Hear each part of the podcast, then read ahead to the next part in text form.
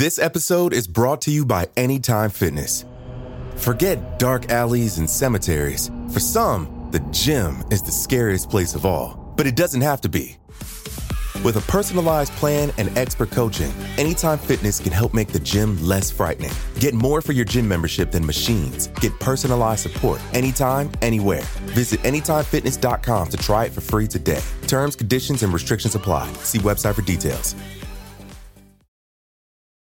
It's only a kick, a jump, a block. It's only a serve. It's only a tackle, a run. It's only for the fans. After all, it's only pressure. You got this. Adidas.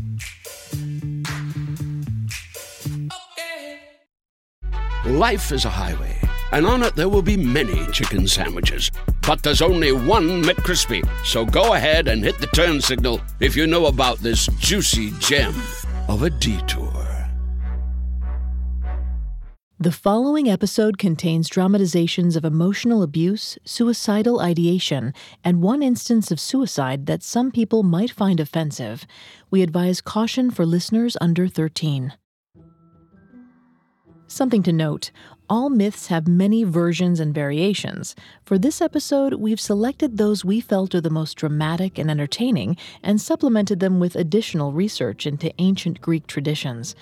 Because mythology comes from oral tradition, there's a wide variety across sources. Our myths may not always be the version you're familiar with, but we hope you'll enjoy them.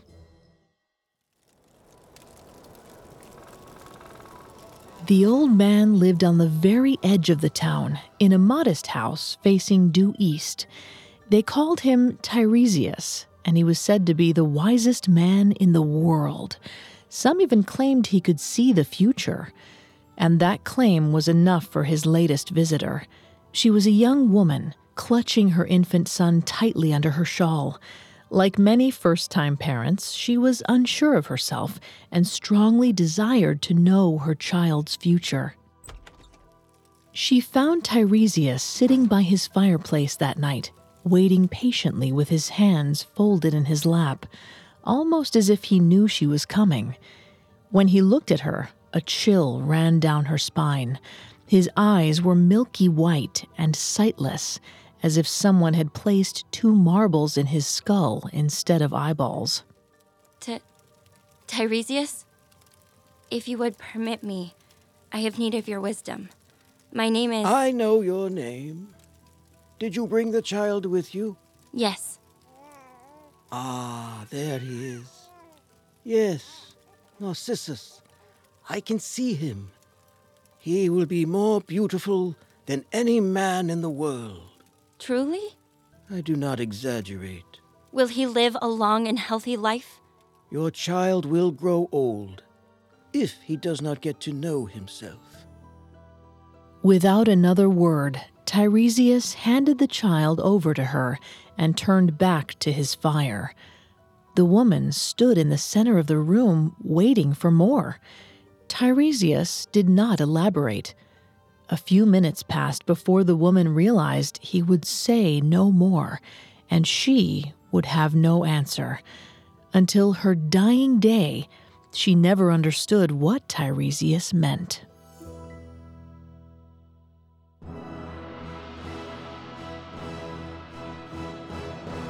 Welcome to Mythology on the Parcast Network. Every Tuesday, we present dramatic stories from ancient mythology and explore their origins. I'm your host and narrator, Vanessa Richardson. Today, we're telling part one of the story of Narcissus, the hunter who was so strikingly handsome he earned the ire of the gods. Our version of the story draws from Ovid's Metamorphoses and the writings of Greek mythographer Conon.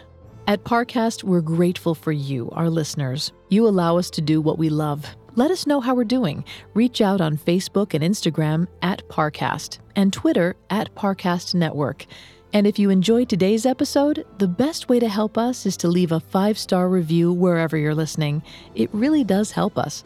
We also now have merch. Head to parcast.com slash merch for more information. The myth of Narcissus is a simple one, but with many variations. In some, he's the child of the river god Cephissus and the nymph Liriope, and in others, he's merely a mortal man gifted with singular beauty and an ego to match. The self obsession Narcissus exhibits in this story is so iconic that a personality disorder is named after him narcissistic personality disorder, or just narcissism. The first appearance of the term in English dates back to an 1822 letter by poet Samuel Taylor Coleridge, in which he confessed to suffering from narcissism. Almost a century later, Sigmund Freud popularized its use in his 1914 paper entitled On Narcissism An Introduction. It was later introduced into the Diagnostic and Statistical Manual of Mental Disorders, DSM, in 1968, and remains there to this day. Narcissism is not only a clinical term, but a popular term as well. With the rise of social media and selfie culture, many theorists, both professional and amateur, have written on how social media acts as an enabler to narcissistic tendencies. But the original story of Narcissus takes place in Thespiae, a small city in the Boeotian region of Greece near the great city of Thebes. While much of this story concerns their worship of Artemis, another god prominently worshipped in this city was Eros, the god of infatuation and desire. Perhaps this patronage was what inspired Conon and Ovid to set this tale of broken hearts in this particular city. The sky above Thespiae turned a rosy shade of pink in anticipation of the sun's rising. While many of its citizens were early risers, none woke as early as the hunters. These strapping men gathered on the edge of town to set off on their morning hunt. First to arrive was Narcissus, now at the peak of early adulthood. As Tiresias promised all those years ago, he was a paragon of physical beauty, his glistening golden hair flowing over well muscled shoulders. If it weren't blasphemy, one could say he was almost Olympian in appearance. He stretched as the others joined him one by one, pretending not to notice them staring as he lifted his sculpted arms over his head. It is going to be hot as Hades today.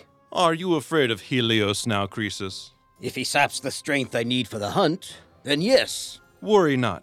There is only one god we need on our side. Artemis? Me. I cannot help it if I regularly catch the most game of any man here. Are you finished showing off yet, Narcissus? I only speak the truth, Nestor. He always has a retort. Are we due to leave then? We await one more. There you are. Glad you could make it, um, uh, Ambrosius? Amanias. Hello. This young man expressed interest in learning from me today, and who am I to deny sharing my gifts with another? If he can use a bow, fine with me. Shall we go? The group of hunters set off into the woods, Narcissus leading the way. Close behind him was Amanias, eyes trained on the more experienced hunter's back. He had not joined them for the hunting alone. When he first arrived in Thespiae, he overheard Narcissus boasting in the market about a particularly successful hunt. Narcissus had been surrounded by an adoring crowd, retelling the tale as if he was on the stage at Thebes, his rich baritone carrying over the crowd like a trained orator. The story was thrilling, but it was the man who captured Amanias's attention. He was so self assured and so aware of his own magnetism. Amanias was utterly entranced by this Boeotian hunter. It took all of his courage to approach Narcissus after the story was completed. As he walked toward the hunter, his stomach turned over like a hibernating bear. Somehow, Amanias forced his halting voice to request to join the hunt. When Narcissus's eyes met his, Amanias felt the heaviness in his stomach evaporate into a swirl of tickling butterflies. In that moment, he forgot why he had originally traveled to Thespiae. All he knew was that he wanted Narcissus more than he'd ever desired. When they had ventured deep into the woods, the hunters separated. Amanias's heart sank as he watched Narcissus disappear into the trees, but he could not protest aloud. He would not let his ardor show, not when he had only just met the man.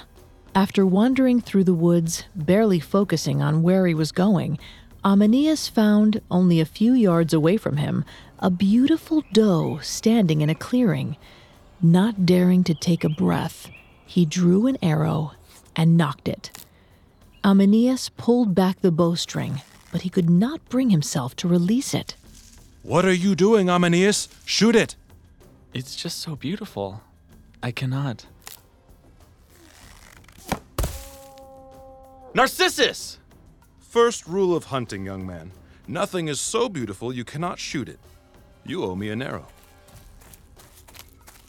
What brings you two back with such haste? We were following the tracks of a deer. I see you have caught nothing. It is early yet. Oh my gods, I believe this is the deer we followed. Once again, you've outdone us, Narcissus. How did you get close enough to shoot her? But I. I was no great feat. She took one look at me and pledged eternal love.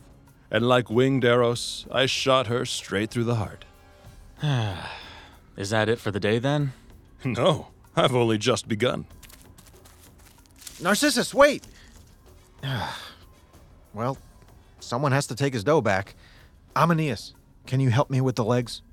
Begrudgingly, Amanias helped carry the doe back to Thespiae. As he walked on the roads towards town, he could not help but wish he was back in the forest. He wanted more than anything to show Narcissus he had what it takes to be a hunter, or at least be by his side. Don't get your hopes up. What was that? I'm glad we have this moment alone. You should know, Narcissus is dangerous game. what do you mean? I know you did not join us because you wanted to hunt.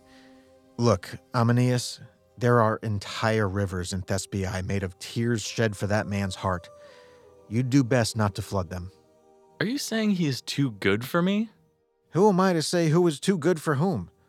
I am no great judge of character. Regardless of the question of worth, he will break your heart.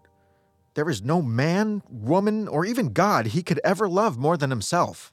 So I should just ignore him. The heart wants what the heart wants, but sometimes what it wants is not in your best interests. If Eros shot me through the heart and made me fall for a lion, I hope a friend would be there to take me away from its claws. Nestor gave Amanias a comforting pat on the back as they reached the butcher. The evening after that first hunt, Amanias tried his best to take his companion's advice to heart. Perhaps such a fickle man was not worth the effort to woo. But Amanias could not stifle the warm feeling in his gut from thinking about Narcissus. It was only a few hours' wait, but he longed for the man to return. Amanias knew that no matter what he told himself, no matter what anyone told him, Narcissus would determine his destiny. When we return, Amanias takes a leap of faith. This episode is brought to you by Anytime Fitness.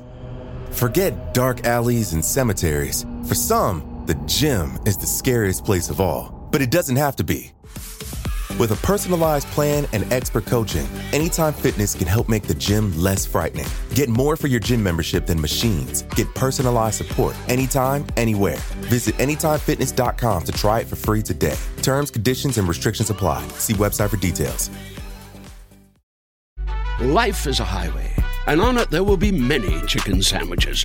But there's only one McCrispy. So go ahead and hit the turn signal if you know about this juicy gem of a detour. Now back to the story.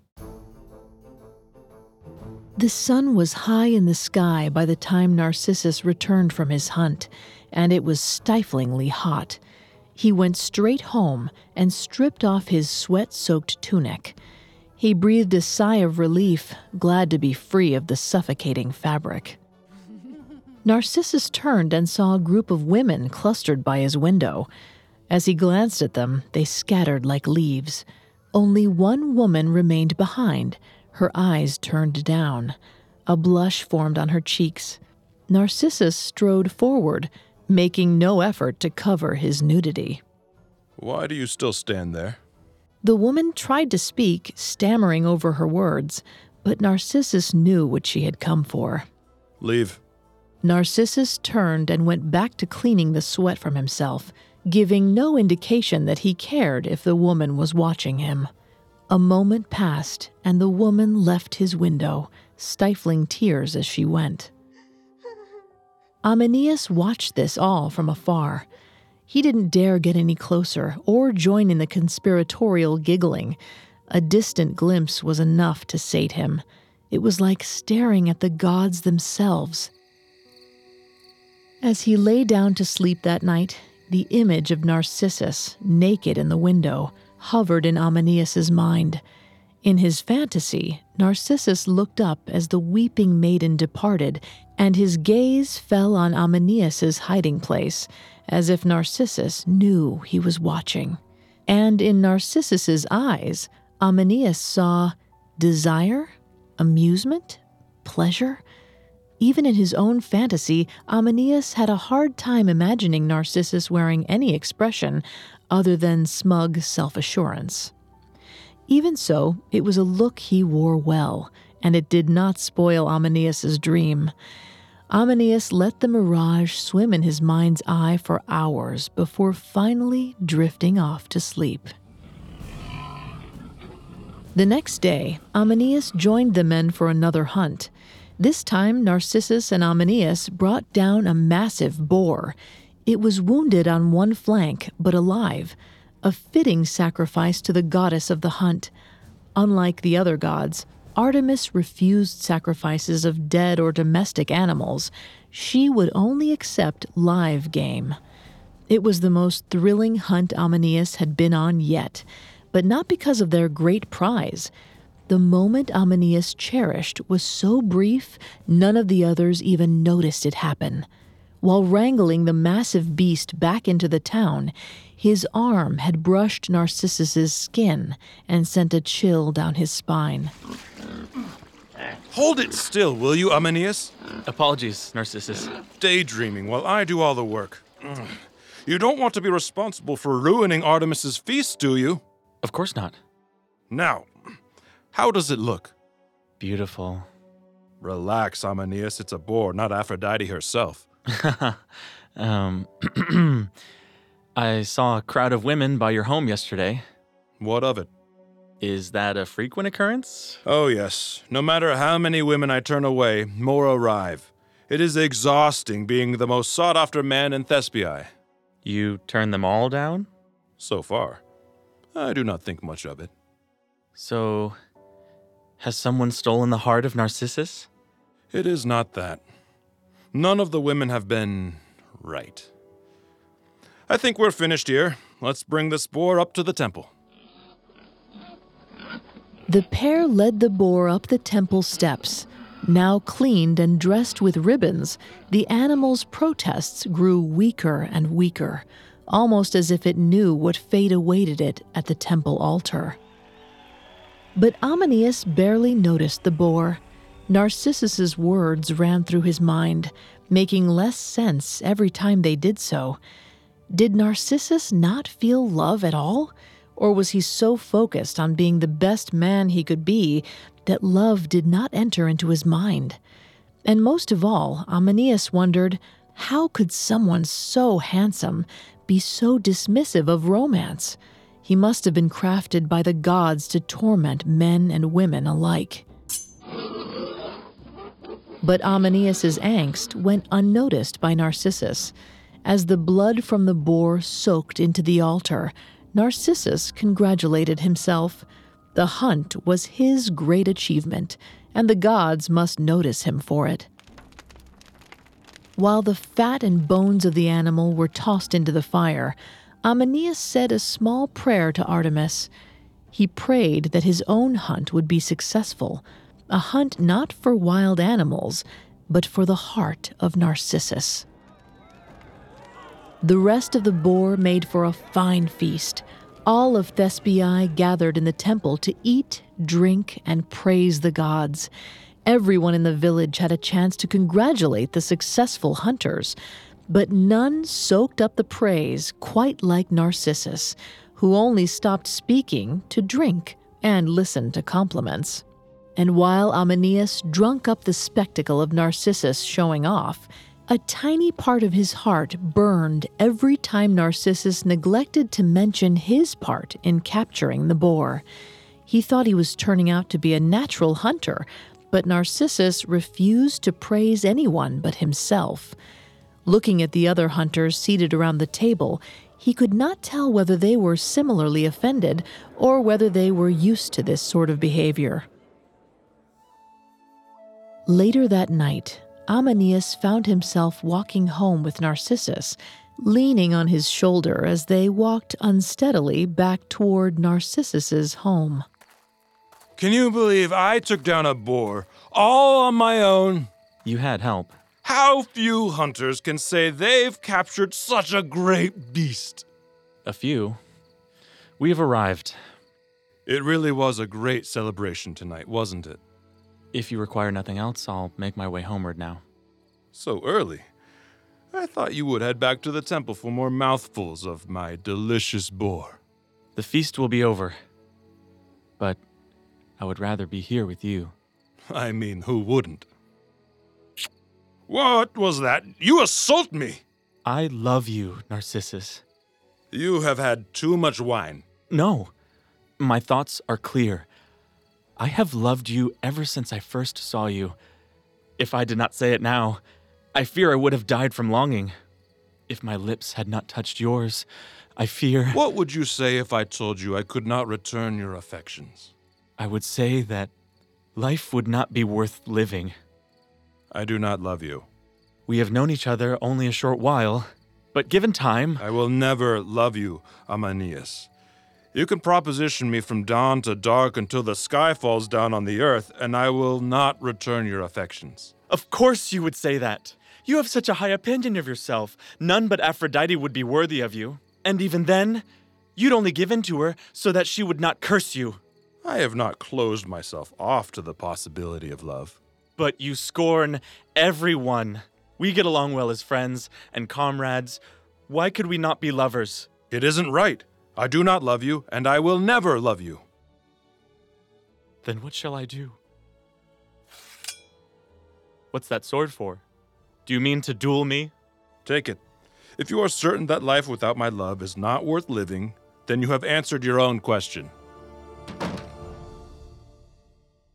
When we return, Narcissus begins to see the damage wrought by his self obsession. Ah. Spring is a time of renewal, so why not refresh your home with a little help from Blinds.com?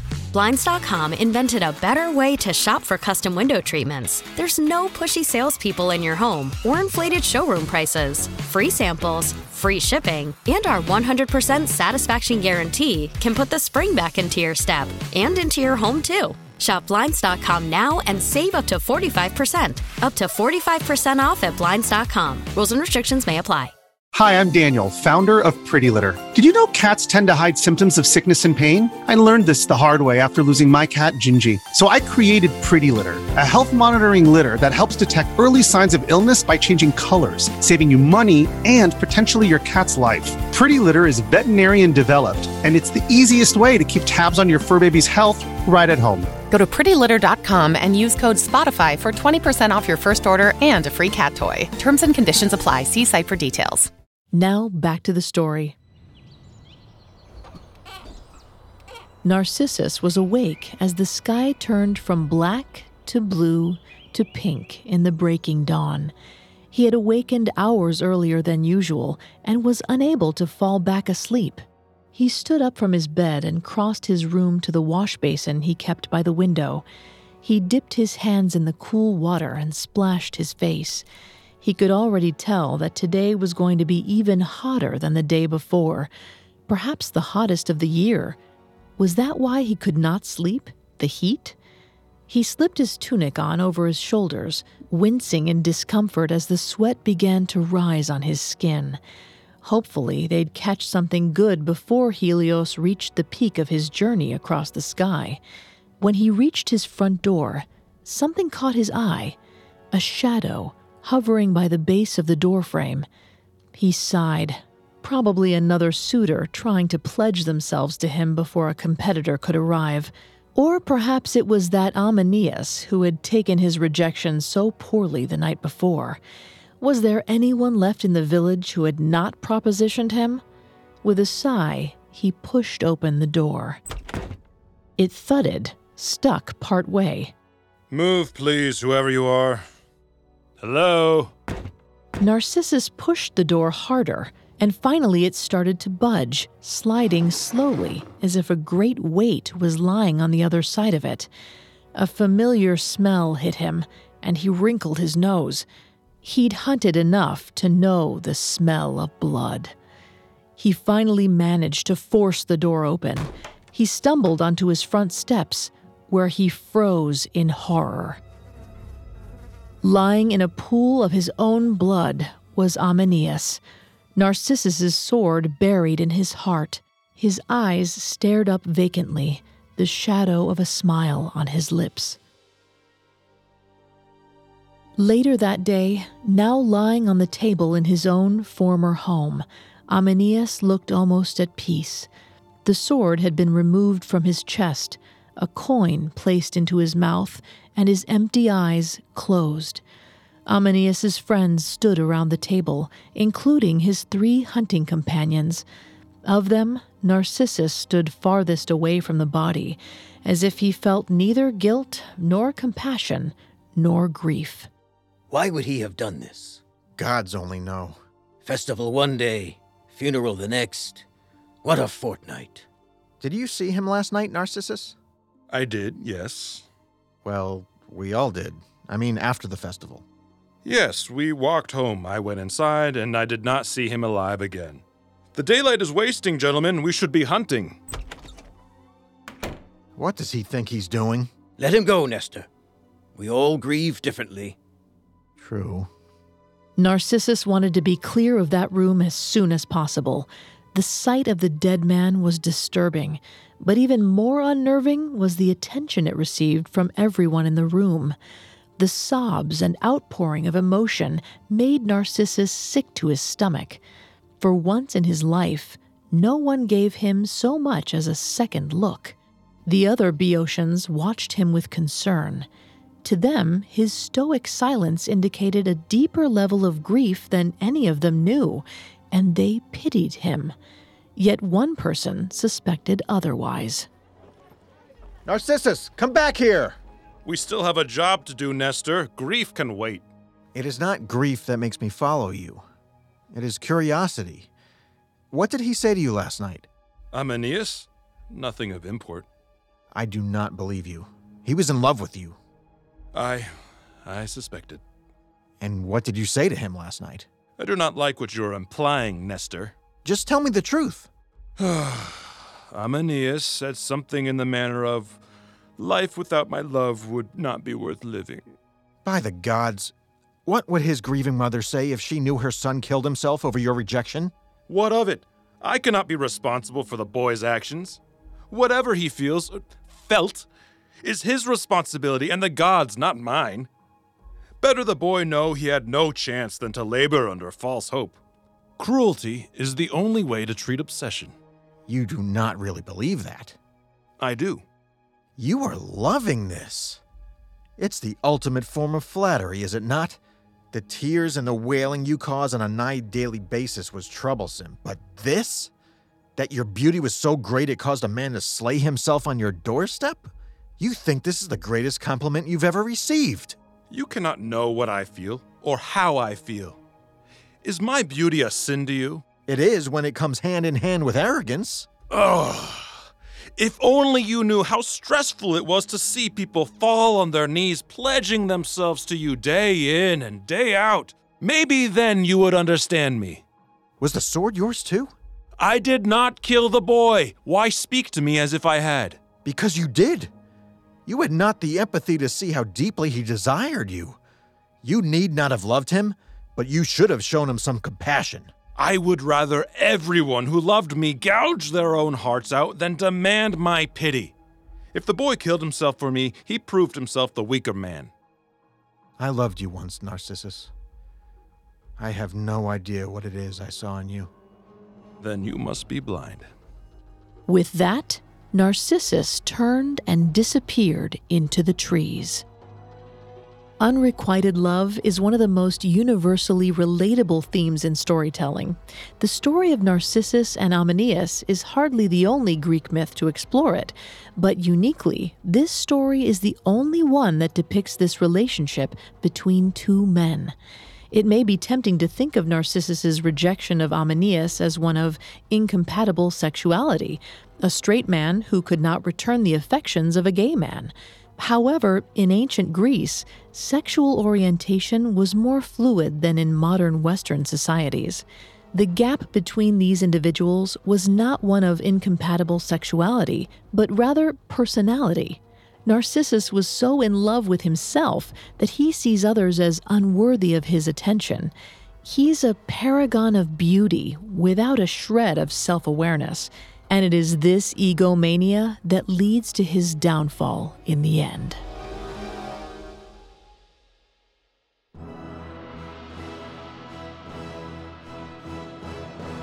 Thanks again for tuning in to Mythology. Next Tuesday, we'll conclude the story of Narcissus and reveal how the gods chose to punish this vain man. If you enjoy mythology, you'll love my other podcast, Tales. Tales presents fairy tales the way they were originally told, orally and unadulterated. Traditional fairy tales aren't exactly suitable for children, and every other Saturday we dive into another dark, classic tale. You can find Tales, more episodes of Mythology, and all of Parcast's other podcasts on Apple Podcasts, Spotify, Stitcher, Google Play, or your favorite podcast directory. Several of you have asked how to help mythology. If you enjoy the show, the best way to help is to leave a five star review. And don't forget to follow us on Facebook and Instagram at Parcast and Twitter at Parcast Network. We'll be back next week with another epic tale. Mythology was created by Max Cutler, is a production of Cutler Media, and is part of the Parcast Network. It is produced by Max and Ron Cutler, sound design by Michael Langsner, with production assistance by Ron Shapiro and Paul Mahler. Additional production assistance by Maggie Admire and Freddie Beckley. Mythology is written by Robert Tiemstra. The amazing cast of voice actors includes, by alphabetical order, Mike Capozzi, Jerry Courtney Austin, Harris Markson, Steve Pinto, and Dan Velasquez. I'm Vanessa Richardson.